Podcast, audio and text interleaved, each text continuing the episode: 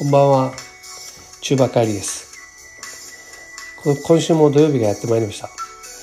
毎週土曜日がやってくるんですけど、皆さんお元気ですか？今ですね、土曜日の6時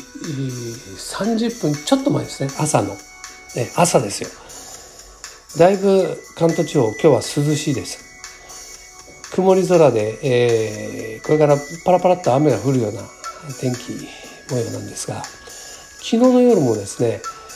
窓を開けて寝たんですけど結構涼しくなってきまして、えー、寝てる途中途中で、えー、寒さで目が覚めるっていう感じでしたね。まあ、寒きゃ窓閉めりゃいいものを開けっぱなしで寝てちょっと鼻がですねぐじゅぐじゅしてるような感じでございますが皆さんは体調お変わりありませんでしょうかね。さて今日のお話ですが日本のスポーツ界に関してちょっとお話ししてみたいなと思います。ここのところですねふと感じたのがですね、えー、まあどんなことを感じたかっていうと日本のスポーツ界、まあ、選手なりチームがですね世界を相手にだいぶこう肩を並べてきたっていうかですね、えー、通用してきてるなと思ってるんですよ。ちょっと前で言うとですね去年の話になりますがサッカーのワールドカップ。これがですね、えー、グループリーグ死のリーグと言われました。グループと言われましたですね日本はですねドイツスペイン。チームがいるリーグに入ったんですがここをですね、えー、スペインドイツと撃破しましてなんと、えー、グループ1位1位突破ですよ。で決勝トーナメントに行ってまああの優勝には手を手で手が届かなかったんですけどねですが目覚ましいですよねあのドイツスペインを破ってるんですよ。で今年もあのドイツとねあの戦ったんですけどこれまたまた撃破しましてですねもう日本のあのサッカーチームうなぎ登りですよ。ええ、これはあの今後ね今次回のワールドカップ楽しみですよね。はい。優勝を目指してちょっと前まではねあの優勝を目指してなんてね豪語してましたけどねいやまだまだですねそこまでは早いだろうと思ってましたんですけどね次回のワールドカップはこれはちょっとねあの見ものですね。はい。で続きまして今年の頭に入りましてですね頭で行われたのは WBC 野球ですよねこれがですねもうね本当ね、ま、漫画これあの帰りの独り言でもね放送させてもらったんですけど漫画の世界でしたね。漫画をもう抜くあの信じられないことのが起きてましたね、えー、一番あの衝撃的だったのがですねあのメキシコとの戦いですかね、えーあの何点差だっけな3点差かなんかでこう負けてたのがですねあの吉田正尚選手のね同点スリーランかな、ええ、これでねもう終盤7回か8回ね追いつくってね。それで、えー、村上選手の勝ち越しだかな。で勝ったと思うんですよ。もう本当間が見てるように見てるような感じでしたよね。ええ。ー、これであの優勝をアメリカと戦って大谷選手がですね、えー、投打の活躍で、えー、WBC を制したねこれもすごいですよね。あのアメリカを倒してですね決勝戦で優勝するんですよ。これまた本当まあ漫画も読んでるような感じでしたよね。漫画でもなかなか恥ずかしくて書けないようなストーリーでした。えーえー、それからあバスケットボールですか。ね。これはあのワールドカップ残念ながらですね決勝トーナメントに進めなかったんですけどあのアジアで、えー、ナンバーワンになりましてこれもですねパリオリンピックに出場権を得たというね。あのあれですよね。さあのなんていうんですか。サッカーっていうのは結構ね僕らがね中学校の頃もう3 4 0年前、えー、もっと前か。えー、50年近く前にねあのペレとかがいてですね、えー、だんだんこうサッカー熱が盛り上がってきた時代でね。それまあ半世紀ほどかかってるんですよ。ここまで来るのにね。でバスケットボールっていうのはね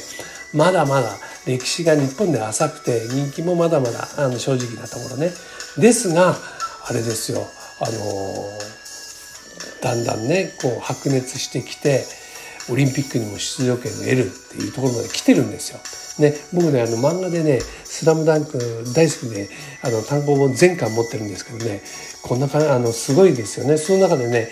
今回ねあの八村塁選手とかねあの富樫選手とか渡辺選手とかね有名などこがいるんですが、えー、僕バスケットボールそんな詳しくないんですけどね、えー、ワールドカップ見ててあのすごいなと思ったのは河村勇輝選手これガードなんですけどねこの人がねあのー、スラムダンクで言うとね、あの、りょうちん、りょうたっていうのがいるんですけど、あの、ガードでね、すごいスピードですよ。あの、すごい2メーターを超える選手の、を、もう翻弄するようなスピードでね、ゴールに切り込んでいく。そして、えー、その2メートル選手がジャンプしても届かない空あの空中をですね、あの、スリーポイントシュートですか。でね、えー、点を稼ぐというね、すごい活躍でしたね。この人、あの、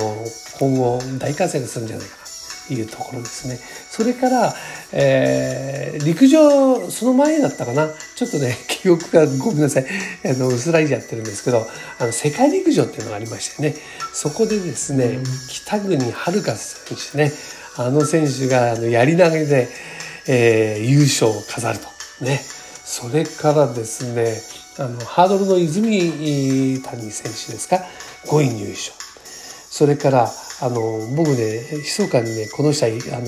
注目してるんですけど田中、えー、希選手ですか、えー、5000m で8位入賞この選手ね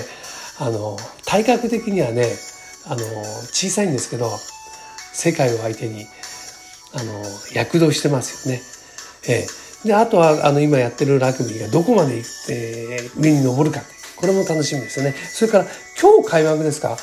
えー、アジア大会、えー、スポーツのアジア大会、この、あの、オリンピックより競技数が多いっていうね、これが今日から、今日開幕して、えー、明日から、あの、本格的にね、競技が始まるっていうところで、ここでもね、えー、僕が応援したいのが水泳の池江璃花子選手ですか。えーこの人ね頑張ってほしいなとね個人的に思ってるんですよ。でですねななぜこうあのスポーツ界日本のスポーツ界がこの世界と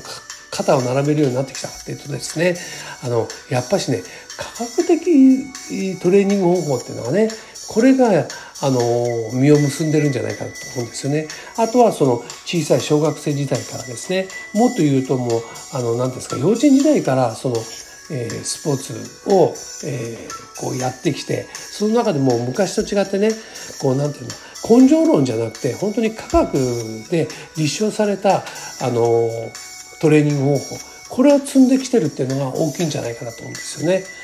あと食生活が昔と変わってきてるんですかね。その欧米の食生活まあ肉とかですねそうあの昔あのこの江戸時代に遡ると野菜とか魚とかねそういうものじゃなくて肉食になってきたってことでねあの体格が良くなってきましたよね。あの大谷選手なんか見るとですねあのあのもうアメリカの、ね、大リーガーより大きいんですよね。でやっぱトレーニングを積んでですね足腰それから胸板の厚さねあれでねパワーがやっぱり出てきてますよね。もうアメリカの大リーガーに負けないパワーであの何ですかあのだだ打速打撃の球速打球のスピードがですねもう今季ナンバーワンだったりねするわけですよ。そういう体格もですねだんだんこう身体能力として、えー、世界に引けを取らない体格になってきたところですよね。えーそれそういうのはね結構この2つがね大きいんじゃないかと思うんですよね。これからね日本の選手がですね本当世界の選手をこう任すっていうところはねどんどん出てくると思うんですよ。ね、あのそのサッカーでもラグビーでもねこの体格あのこう押し負けないっていうかね当たり負けない体格が出てくると思うんですよね。それからあの俊敏さえー、先ほど言ったあの北あ、えーと、村上選手のようなね俊敏さこういうのがねスピードとその体格を兼ね備えていけばもう本当にね世界と渡り合えるスポーツスポーツ界がこれから楽しみですよね。えそれからですねあのチチームとして団体競技として、えー、挑むね野球とかサッカーとかラグビーなんかもそうなんですけどね。そういうのっていうのはあの日本がもう昔から持ってる輪ですよね。例えばリレー100メーター、400メーターかける4ですか、のリレーとかね、バトンの渡し方っていうのは、これはあのチームワーク、ね、日本のお家芸っていうかね、ああいうとこが日本がうまいですよね。そういうとこでももう、えー、太刀打ちできるっていうね。まあ、銀メダルですから、もう取って立証してるんですけどね。あと、個人競技もそうですよね。あの、ちょっと古いんですけどね。あの、ま、松山英樹選手ですか。が、あの、四大大会のね、えー、ゴルフ界のマスターズですよマスターズを制して優勝したえー、な何十年前ですかね30年前ですかね青木選手が全米プロかなんかで2位にねジャック・ニクラスと戦って騎士と、えー、交えてですね2位になったっていうねあれから30年経って、えー、夢のあのマスターズを制覇する日本人選手がねそういうのが現れた。ね、これから本当ね、スポーツ界、日本のスポーツ界っていうのは楽しみでならない。皆さんもそういうところを注目してですね、えー、スポーツ観戦、はたまた、えー、自分たちが、えー、何ですか、えー、スポーツをね、えー、体感して健康な毎日を送れたらいいんじゃないかなと思っております。えー、今週の帰りの独り言はスポーツに関してですね、お話ししてみました。この番組の提供は、えー、シームキャスティングのプライスレスの提供でお送りいたしました。ということで、また来週お会いしましょう。さよなら。